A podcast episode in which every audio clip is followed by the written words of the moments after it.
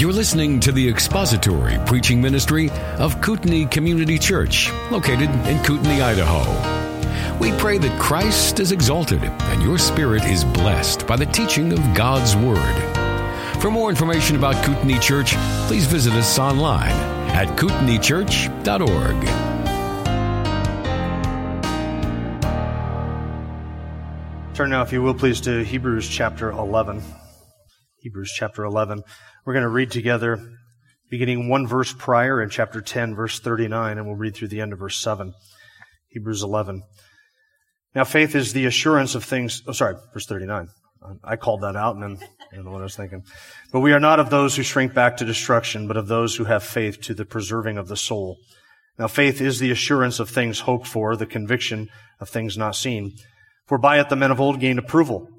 By faith we understand that the worlds were prepared by the word of God so that what is seen was not made out of things which are visible. By faith Abel offered to God a better sacrifice than Cain, through which he obtained the testimony that he was righteous, God testifying about his gifts. And through faith, though he is dead, he still speaks. By faith Enoch was taken up so that he would not see death, and he was not found because God took him up.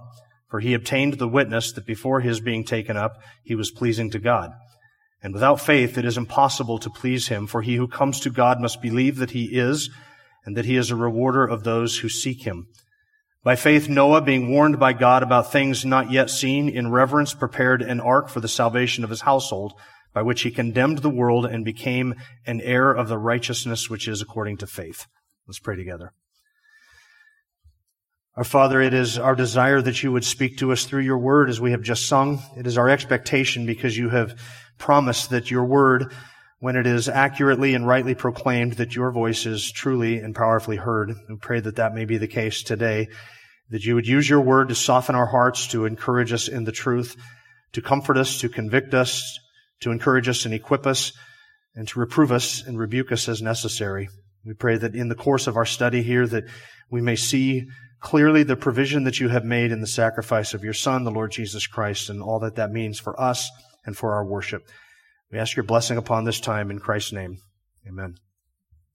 Hebrews 11 has for us numerous examples of men and women who with faith and through faith accomplished great things and saw the blessing and approval of God in their lives. And what is remarkable about Hebrews 11 is not only the numerous people that are there, but the variety of people, the variety of kinds of people, the variety of their experiences and their cultures and the things that actually they accomplished for the Lord. And what we see in Hebrews 11 is that faith in the life of a believer is seen in a number of different ways. Here, just in this chapter, we see that faith pleases God. It does good works. It obeys God's word. It looks forward and anticipates heavenly promises. It trusts God. It conquers obstacles. It turns its back on the wealth of the world and the approbation of the world and actually endures hostility. It does all of those things. Faith is so so ubiquitous in the life of a true believer that it is applied in so many ways. It is seen in every corner of their life and in every element and aspect of their life. That is what we should expect, that just as we have received Christ Jesus, we would walk in Him, and that in every area of our walk, we might see our faith demonstrated and we would see our faith rewarded. It's easy to apprehend that or, get that with the mind. What is more difficult is to apply that in the heart so that we're actually living according to faith in our day-to-day walk. And this journey through the, through Hebrews chapter 11, I think is going to help us to see what that looks like in various areas of our life. In the example of Abel, we see a man who was worshiping in faith, whose faith was informed, whose worship was informed by his faith. We see a man who applied faith and trusted God even in the midst of his worship and his sacrifice. And that is in fact what pleased the Lord with Abel's sacrifice as opposed to Cain's sacrifice. The very first example in this series of men that is presented to us in Hebrews 11 is Abel. And the author goes all the way back to the very beginning, Genesis chapter 4, and gives us him as an example. And you'll notice what the author says at the end of verse 4, that Abel, through faith, though he is dead, he still speaks. That is something that can be said actually of everybody in Hebrews 11. All of these men and women are dead, and yet their example still speaks to us. The lessons from their life still speak to us.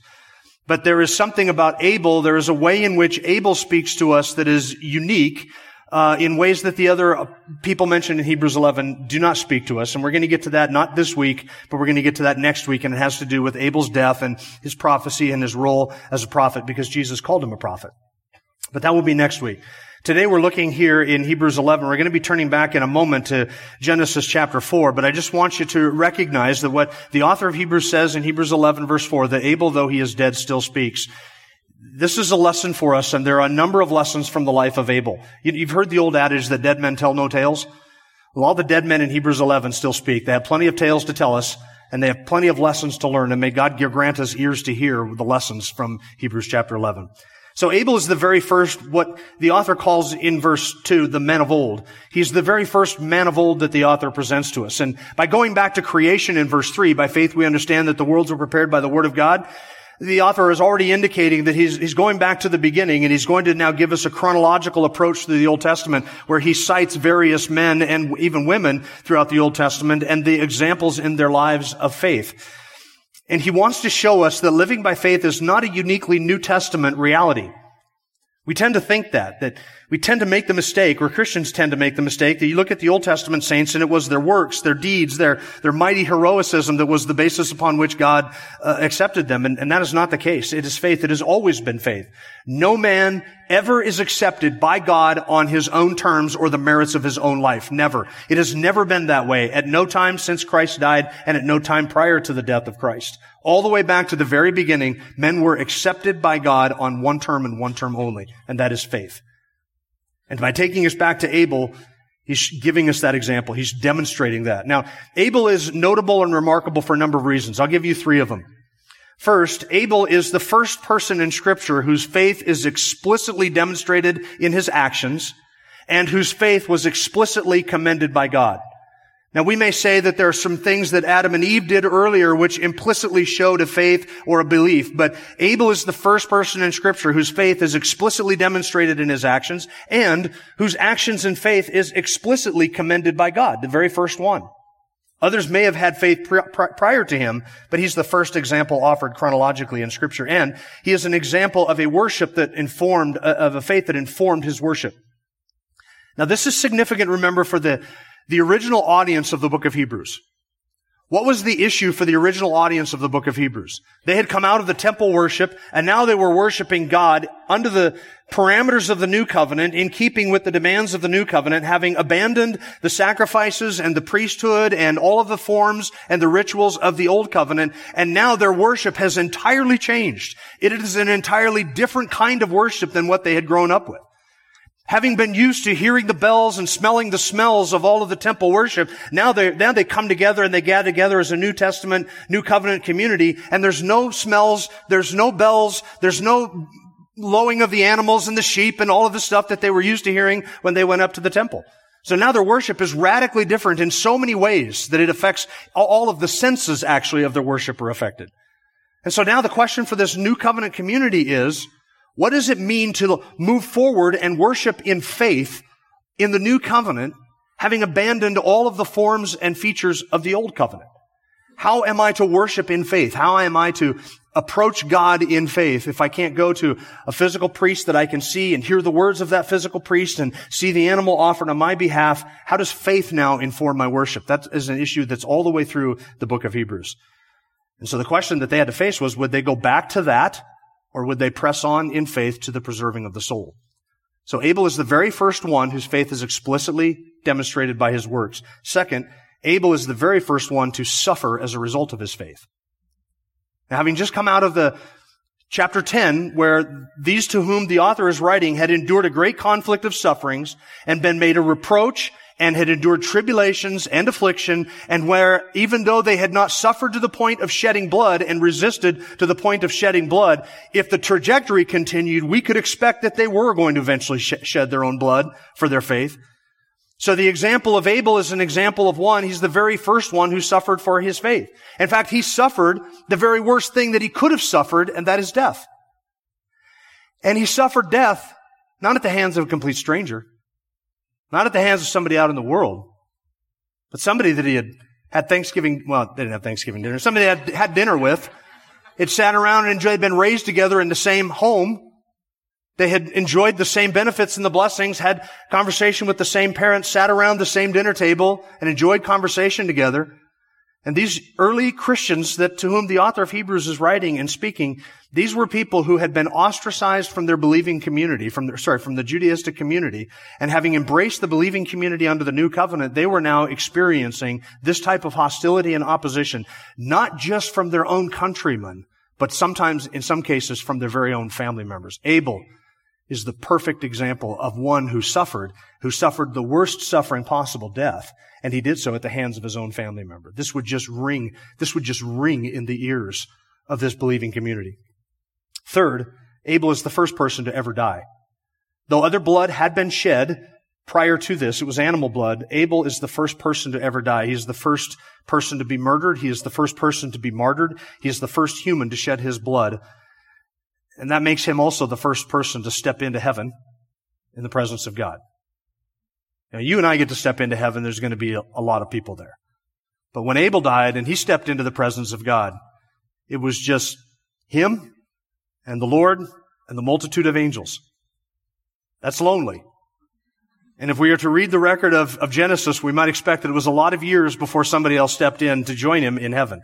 He's the first person to die. Not the first blood to be shed, but this is important. The first human blood to be shed. And since his is the first human blood to be shed, it becomes something of a type, a foreshadowing, a picture of ultimately a blood of a righteous man who would be shed in terms of a sacrifice, namely the Lord Jesus Christ. And we'll get to that more again next week. So there are three notable features, if you're looking at verse 4, three notable features of Abel's example. Abel is an example to us in his sacrifice, that we would say is worship, in his righteousness, and in his testimony. His sacrifice, his righteousness, and his testimony. You see him in verse 4. By faith, Abel offered to God a better sacrifice than Cain, through which he obtained the testimony that he was righteous. So sacrifice is righteousness, God testifying about his gifts, and through faith, though he is dead, he still speaks. That is his testimony. So we're going to look today at Abel's sacrifice, and then next week we'll be back here in Hebrews chapter 11 looking at his righteousness and his testimony. To look at his sacrifice, let's go back now to Genesis chapter 4. Back to Genesis chapter 4. We're going to look at the account that we read at the beginning of the service. Genesis chapter 4. Though we're not going to go through the entire chapter, we are going to go through um, the first five verses of that to just look at the sacrifice and why it was significant. Now, before we jump into the text, I want you to understand that what you're about to read is real history. Real history. This is, this is not an allegory. It's not a myth. It's not an Aesop's fable. It's not some story that's told to, com- to communicate some higher point or some symbolic reference. It's not a, it's not an allegory telling the events uh, through the course of millions of years that bear no resemblance to the text. This is literal history.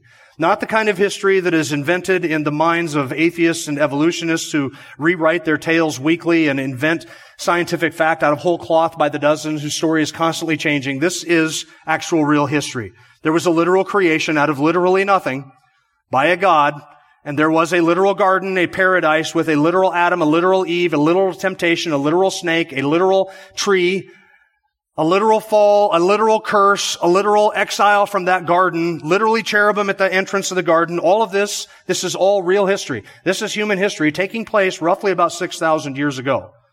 So this is not an allegory or a myth. We're going to treat this as history because it is, in fact, history. Now I say that not so that you might wonder how it is, why it is that I didn't make the word literal the word of the day for the kids today, but just so that you understand how we're going to be approaching this and what our position is on the book of Genesis and the early chapters of Genesis. Genesis 4 verses 1 through 2. Let's read it together. Now the man had relations with his wife, the man being Adam, and she conceived and gave birth to Cain, and she said, I have gotten a man child with the help of the Lord. And again, she gave birth to his brother Abel, and Abel was a keeper of flocks but Cain was a tiller of the ground. Now this takes place after the curse. The fall is in Genesis chapter 3. Genesis 1 and 2 is the creation of the world is perfect. God pronounces it very good. The fall happens in Genesis chapter 3, and after that the Lord curses the man, curses the woman, curses the serpent. And there is a curse upon all of creation in Genesis chapter 3.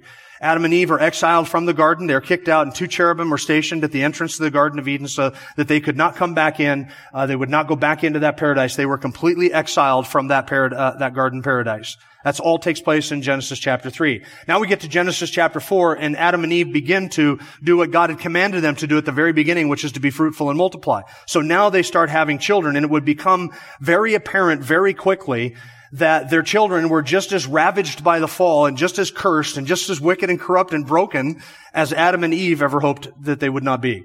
They're just as corrupt as it was possible to be. Their children are going to end up being just like them.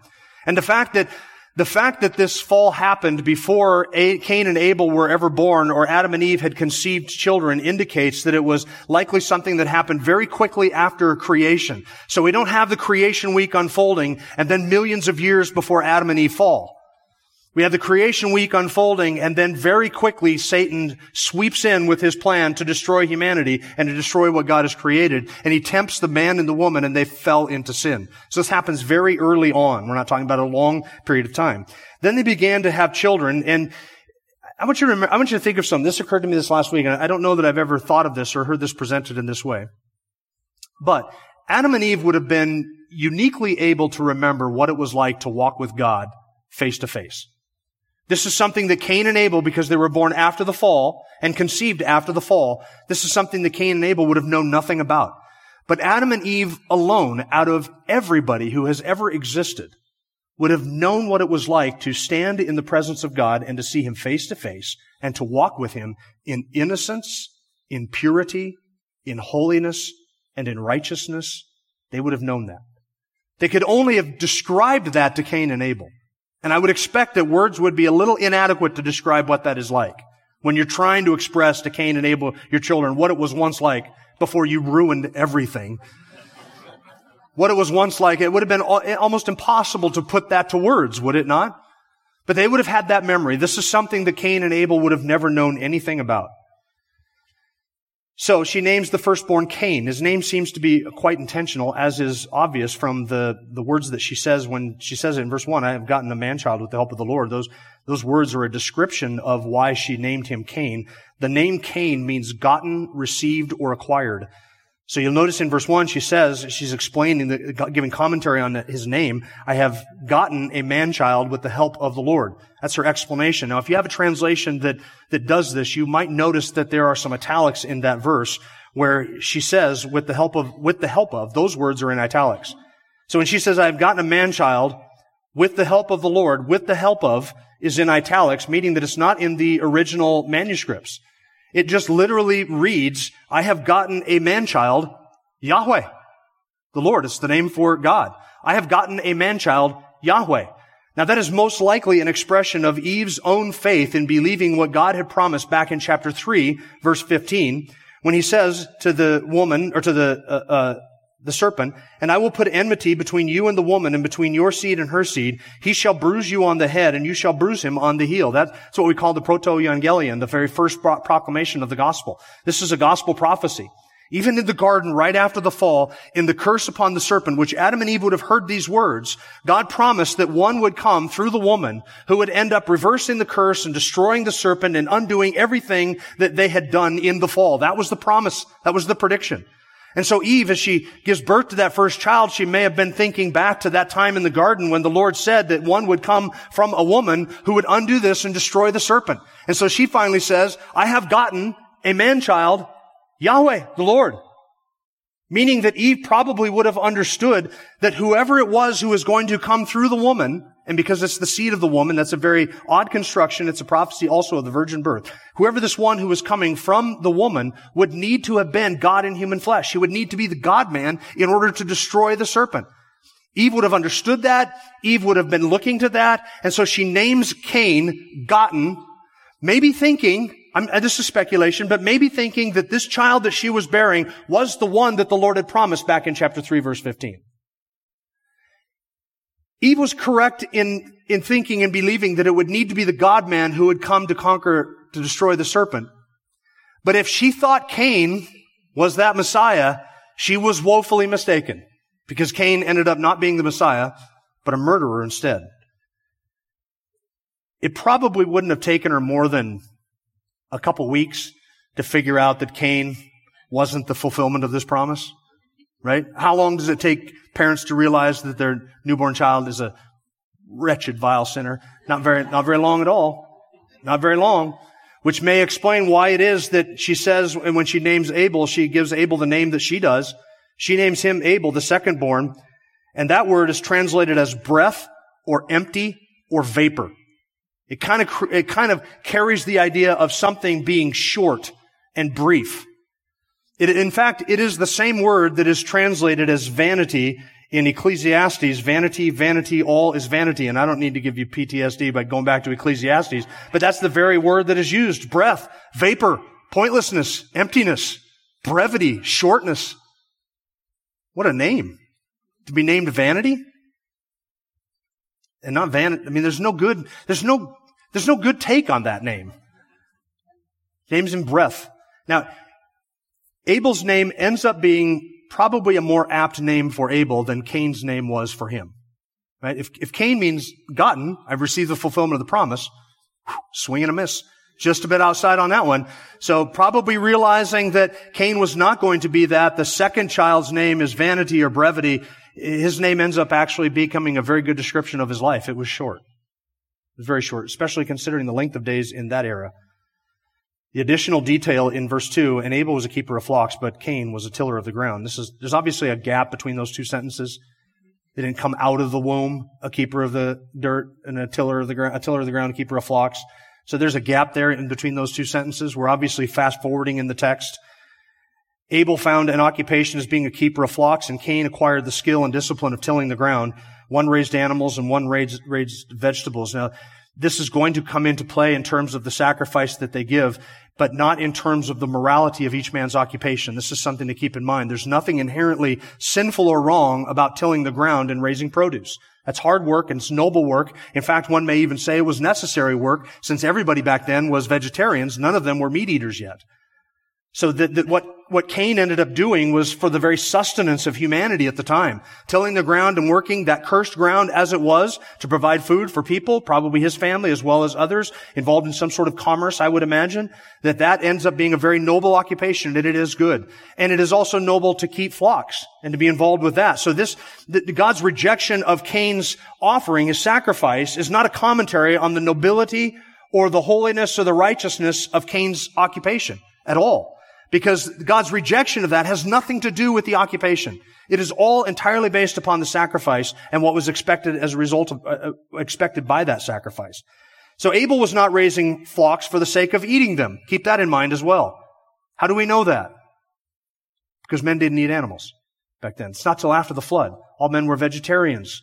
In the garden, they were naked vegetarians. After the garden, they were clothed vegetarians, but they were still vegetarians nonetheless.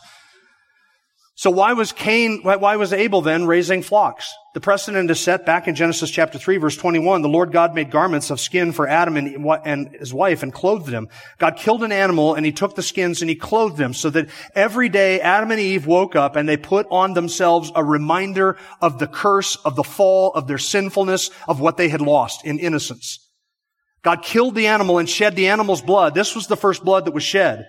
But Adam and Eve would have seen that and saw that God was killing an innocent victim to cover them. And this sacrifice in Genesis 3.21 ends up becoming a foreshadowing of a later sacrifice where one would die in order to cover the sins of his people and to take them away. So they would have seen the sacrifice and they would have then repeated that sacrifice because we can expect that Adam and Eve would have known very well that God cannot be approached except through a blood sacrifice. An innocent victim has to die so that they can approach God because of their sin. They would have learned that in Genesis chapter 3, and that would have been carried on further. So we can conclude that Abel would have been a keeper of the, of the flocks for the sake of providing two things. Number one, animals for sacrifice by which they could worship. And number two, clothing for humanity. Those were the two things that Abel's occupation would have provided. Cain's would have provided food. So you had food, clothing, and an approach to God, a sacrifice for their sin. All of that right here in the beginning portion of Genesis. Now, let's look at the sacrifice. Verse 3. So it came about in the course of time that Cain brought an offering of the fruit of the Lord. Sorry, try that again. So it came about in the course of time that Cain brought an offering to the Lord of the fruit of the ground. Abel, on his part, also brought of the firstlings of his flock and of their fat portions. And the reference to fat portions there indicates that he's not bringing live animals. He is bringing sacrificed animals, or he is sacrificing an animal at this place of worship. And the Lord had regard for Abel and for his offering, but for Cain and for his offering, he had no regard. So Cain became very angry and his countenance fell. Now we can discern from the record of Genesis that there was some structure and regularity to their worship. You can see the phrase there in verse three. So it came about in the course of time. That phrase is literally, is translated in, in other places as at the end of days or at the end of an appointed time or the fulfillment of days. And it indicates that there was a course set, a number of days. And when it came to the end of those appointed days, then they came to offer a sacrifice. There was some sort of structure, some sort of schedule or calendar that they had that, that meant that at the end of the days, they would both bring their sacrifice. The fact that they both brought the sacrifice on the same day and at the same time and to the same place tells us that this was something that was done with regularity. And if we can assume that Adam and Eve, and I think this is a safe assumption, if we can assume that Adam and Eve understood that approaching God required a sacrifice and that this was something that their family regularly did because of their sin, that there was some sort of a calendar, some sort of a schedule, some sort of a pattern that had been revealed to this family so that at the end of this time, at the appointed time, they would come to present their sacrifices. Abel and Cain both had an appointed schedule for these sacrifices. And the fact that they came at the same time indicates that they both recognized the days had come to a conclusion and now it was time to offer the sacrifice. I can only presume, and I think this is sanctified speculation, that God himself would have revealed not only the schedule for the sacrifices, but also the place in which these sacrifices were to be made. Because later on in the book of Genesis, uh, in the book of Genesis and in, later on the Pentateuch, actually, Exodus, etc., we see that God appointed not only the days of sacrifices, but also the places, and of course, what type of sacrifices were to be made. I have no reason to believe, we have no reason whatsoever to believe that these men had no idea what they were supposed to be doing. They knew exactly what they were supposed to be doing. And as you're going to see, that is the point why Abel's sacrifice was accepted and Cain's was rejected. Not only was there an appointed time, but probably also an appointed place. The fact that they arrived at the same place to offer the sacrifice indicates that there was something that they did together. They both showed up. The intention was that each of them would offer their sacrifice. Of course, they offered different sacrifices, but the fact that they arrived on the same day at the same place tells us something was appointed. The time as well as the place. It has been speculated. Now this is, I'm going to say right now, this is sanctified speculation. It has been speculated that the place that they went to offer the sacrifice was back to the entrance of the Garden of Eden. And here's why. Back in Genesis chapter 3, look at verse 24. So he, that is God, drove the man out and the east, uh, out, and at the east of the Garden of Eden, he stationed the cherubim and the flaming sword, which turned every direction to guard the way to the tree of life. So they were exiled from paradise, and two cherubim were positioned there. Cherubim were placed there with swords to guard the entrance, so that man could never go back into the scene of his crime. Now man had known, Adam and Eve had known that it was in the garden that they walked with God. There they enjoyed fellowship with Him. And those angels were reminders that they could never go back to that. They could never have that again. They were now separated from God because of their sin. Remember later on in the book of Exodus when God gave commandment to Moses to build the Ark of the Covenant, you had the Ark itself, which contained the tablets and the manna and the, and the, and the stick. What was over top of the Ark? The mercy seat. What was on top of the mercy seat?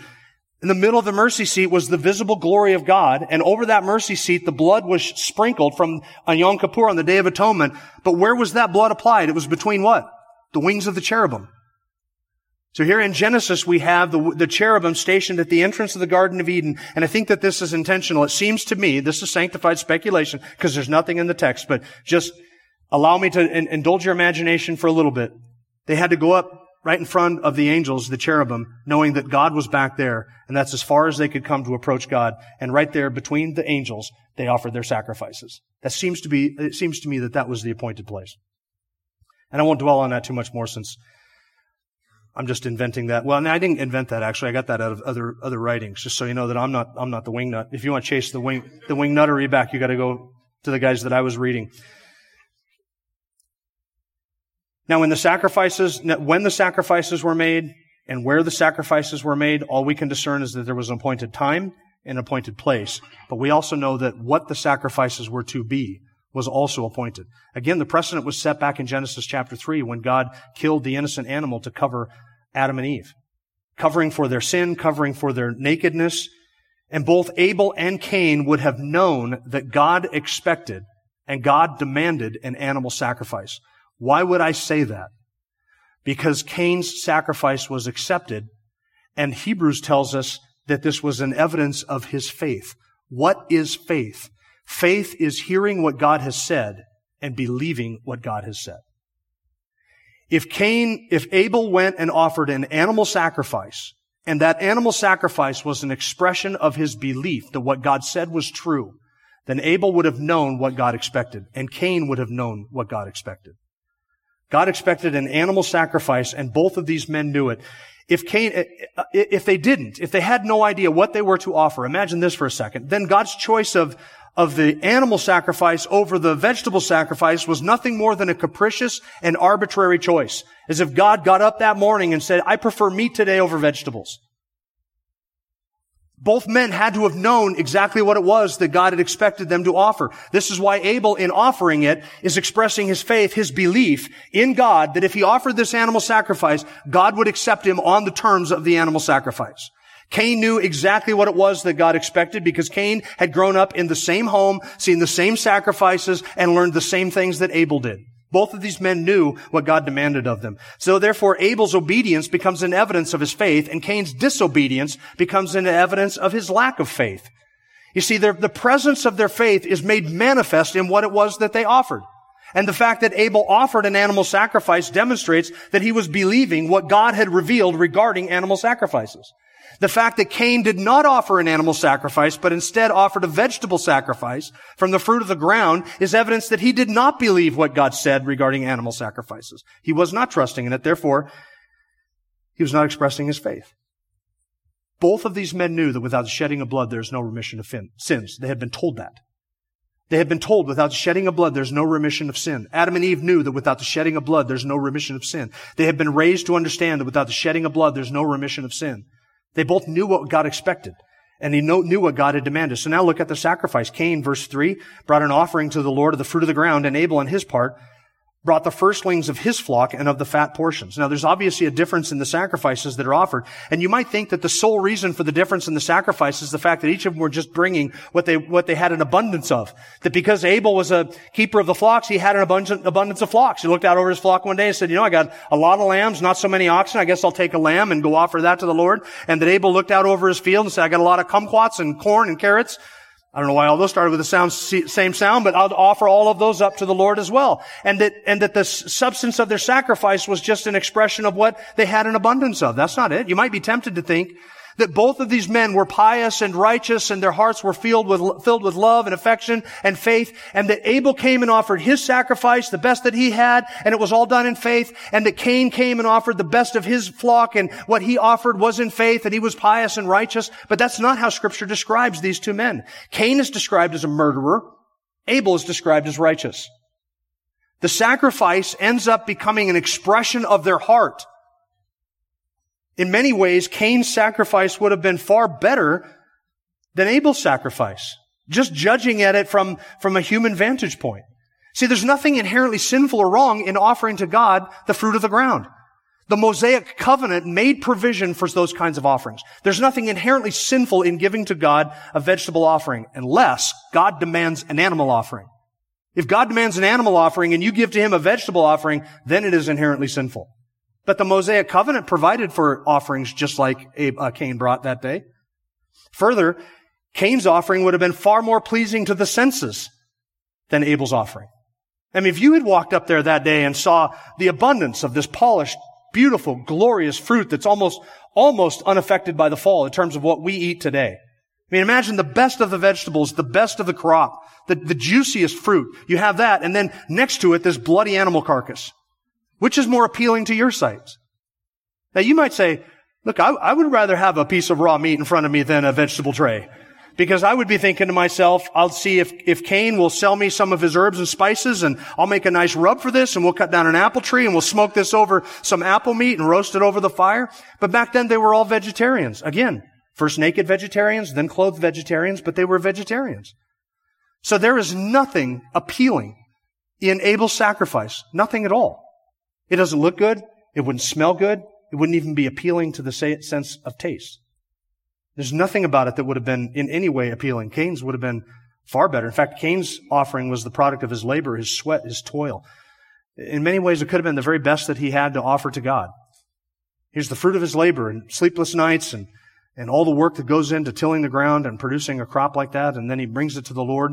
In many ways, it would have seemed as if there was more effort and sweat put into doing that than what Abel had offered. And food, to offer food, that was, that was the very essence of sustenance, wasn't it? I mean, really, when you think about it, Cain's offering was a symbol of the very thing that sustains us.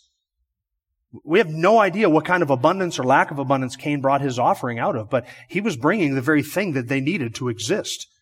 The fruit of his labor and all of these things, rather than being fine points that might demonstrate the reliability of Cain's faith or the glory of his sacrifice, ends up doing just the opposite. Cain's sacrifice and his offering, as pleasing as it might be to us, was offensive to the Lord because it was not offered in faith. How do we know it was not offered in faith? Because he did not offer an animal sacrifice. That was the evidence that he was not offering what he offered in faith. And Romans 14:23 says that whatever is not from faith is sin. Therefore, Cain's offering, as pleasing, as gracious, as abundant as it might have been, as good as it might have been, pleasing to us as it might have been, it was actually a sinful offering.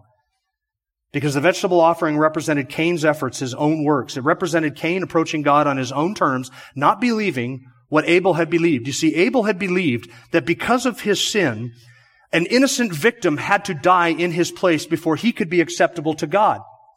He believed that the way to approach God was through the basis of a blood sacrifice, and that if a blood sacrifice was offered to God, as hideous as that might be to his natural senses, as, as, as crazy as that might be to his mind and his culture and anywhere, anybody else around him, if he offered that animal sacrifice, God would be pleased with that, and God would accept him and his worship on the basis of that sacrifice of an innocent victim in his stead. That is what Abel had to believe. And so in offering that sacrifice, Abel's confessing that he is a sinner and that the only way that he can approach God is on God's terms and he must accept what God has revealed regarding approaching God on God's terms. And Abel had to confess all of that just in offering that sacrifice. Cain thought he could come and offer to God something that pleased him, something that he wanted on God, on his terms, not on God's terms, and that God would be pleased with that. But the text doesn't the text immediately says in verse 5, Cain became very angry and his countenance fell. When we read in verse 4, and the Lord had regard for Abel and for his offering, but for Cain and for his offering, he had no regard. Is it because just God, God got up that day and decided he liked meat rather than vegetables? See, that's not it. It was not an arbitrary and capricious action of God to reject one sacrifice and have regard for or accept the other. It was because Abel did exactly what God had told them to do, and Cain did the exact opposite of what God had told them to do. Cain's face demonstrated his anger and his disappointment because he honestly thought that he had a shot at pleasing God on his own terms. There are going to be a lot of people on Judgment Day standing in the presence of God who are going to be shocked to find out that their good deeds do not please God. They're going to be angry, disappointed, and their countenance is going to fall when they realize suddenly that all of the things that they think should be pleasing to the Lord, He regards as filthy rags. When they stand before God in their own tattered robes of their own self-righteousness, thinking that their good deeds, their good works, their self-improvement give them a standing before God, there's a lot of people whose countenance is going to fall. Because they're going to find out that God does not regard their works like He regards the work of the Lord Jesus Christ on the cross. There is righteousness and there is merit in what Christ has done, and there is no righteousness and no merit in all of the good works of all of humanity over all of time. It all pales in comparison. It is nothing. It's not righteous or good in any way in terms of how God counts righteousness or goodness. A lot of people are going to be just like Cain. In fact, this episode demonstrates the heart of apostasy. Cain is the very first apostate. He knew what God expected and demanded, and he turned from that and said, I'm going to approach God on my own terms, in my own way. That is the heart of apostasy, thinking that your own righteousness can make you pleasing in the sight of God. Cain had no time for the foolishness of the animal sacrifices or the bloody religion of his parents and his brother. Instead, he thought that if he gave to God something that pleased him, that God was just like Cain, and that God would accept Cain's offering as long as Cain thought that his offering was good. Maybe even Cain thought, you know, if I just come to the Lord and I'm just sincere and I, and, and I, and I give to God what I have and in my own way, on my own terms, and I just make sure that I just check my own heart, God will accept that. He'll embrace that. Cain is not only the first apostate, he is also a perfect representative of everyone who thinks that they can determine how God is to be worshiped. There is a sin that plagues modern evangelicalism, and it is the notion that we can approach God in our own way, on our own terms, and that God is not concerned with how he is worshiped, what we sing, how we come before Him, what we do for Him. God's just concerned that whatever we do, we just come to Him on our own terms in our own way. Cain would have been a perfect megachurch seeker sensitive pastor. Because you can see him almost, can't you, in your mind's eye? Standing up in front of people with a little soul patch and the skinny jeans, the Hawaiian shirt with the tattoos, the nipple piercing, the earring, saying to everybody, hey, just, doesn't matter how you come to God, just come to God on, on, on any way you feel pleasing to come to God. Just, we're just to embrace you all in here. Just come in. In fact, we're going to take our worship and we're going to take our service and we're just going to make it contemporary and culturally relevant and we don't want to offend anybody and we just want to make it exactly what, draw in the most number of people and the biggest crowd we can get. That's Cain's approach to worship. My terms, my way, whatever makes me comfortable. This is the heart of apostasy. And Cain is the perfect apostate. God has provided a means by which we are to approach him, and it is in and through only the Lord Jesus Christ, who offered a perfect sacrifice on our behalf to pay the price for our sin, every last sin you have committed. And if you will not come to God on his terms, you will not come to God on any terms, because he will not accept you on your terms. He is the offended party. You are the guilty one. So he is the one who determines the terms of peace. And if you will come to him, it can only be through the sacrifice of Christ. And if you try and approach him in any other way, it is just as acceptable as Cain's produce. In fact, any other approach to God has no more power to cleanse you of sin and to bring you into his presence and to make you acceptable in his sight than a vegetable offering. There's no power at all. He's provided a way, and that way is in his son, the Lord Jesus Christ. But you, like Abel, have to recognize that you have no righteousness and that an innocent victim had to die for your sin before you could be made acceptable before a holy God. But there is a reason that we don't offer animal sacrifices and that we're not into bloodletting and that we're not involved in any of those kind of offerings or sacrifices of the old covenant. There's a reason we don't do that. It is because God instead has provided the Lamb of God that takes away the sin of the world. And in that one sacrifice, He has done away with the need for all sacrifices so that everything that came before him was a picture of what was to come. It was an anticipation, a prophecy, a type, a foreshadowing of that ultimate sacrifice, which would not just cover sin for a period of time, but would take sin out of the way. And not just remove all sin for all who will believe, but actually give to them righteousness that God demands. So that in the sacrifice of Christ, He has not just undone our sinfulness, He has clothed us with the righteousness that we need to stand before His presence. No animal sacrifice can do that, and nothing you can ever do can make you righteous. This lesson of Cain and Abel would have been especially applicable to these early Hebrew Christians because remember, having come out of that old covenant and having come out of their dependence upon all of those sacrifices and the priest and that priesthood and all of the forms and features of that old covenant, having come out of that, now some of them were thinking about turning back, going back to that. Why? Because they were enduring a great conflict of sufferings affliction, and persecution for their faith. And going back to that seemed like a way to just make all of that easier. And some of them would have been reasoning, if we go back to that, if we just go back to the temple and adopt what we grew up with and worship God in that way, surely it will be acceptable. Abel is the perfect person to start off this list of faith because he is saying to them, you do not worship God on your terms. And if God has abandoned that system, it is defunct it is over. It is gone. You come to Him now through Jesus Christ, and the one who has faith will have faith to the persevering of the soul. Do not shrink back to destruction. Don't go back to that. There is no other acceptable worship other than in and through and by the Lord Jesus Christ. You approach God through His sacrifice or no sacrifice at all. Those are His terms. And if you will go back to that system and trust in yourself, then like Cain, you're just simply giving evidence that you have no true faith and you do not believe. We are not of those who shrink back to destruction, but those who have faith to the preserving of the soul. And to turn away from that, that is the essence of apostasy. That is to commit the error of Cain. Thank you for listening to the latest podcast from Kootenai Church. If you'd like to learn more about Kootenai Church or to donate to our church ministry, you can do so online by visiting kootenaichurch.org.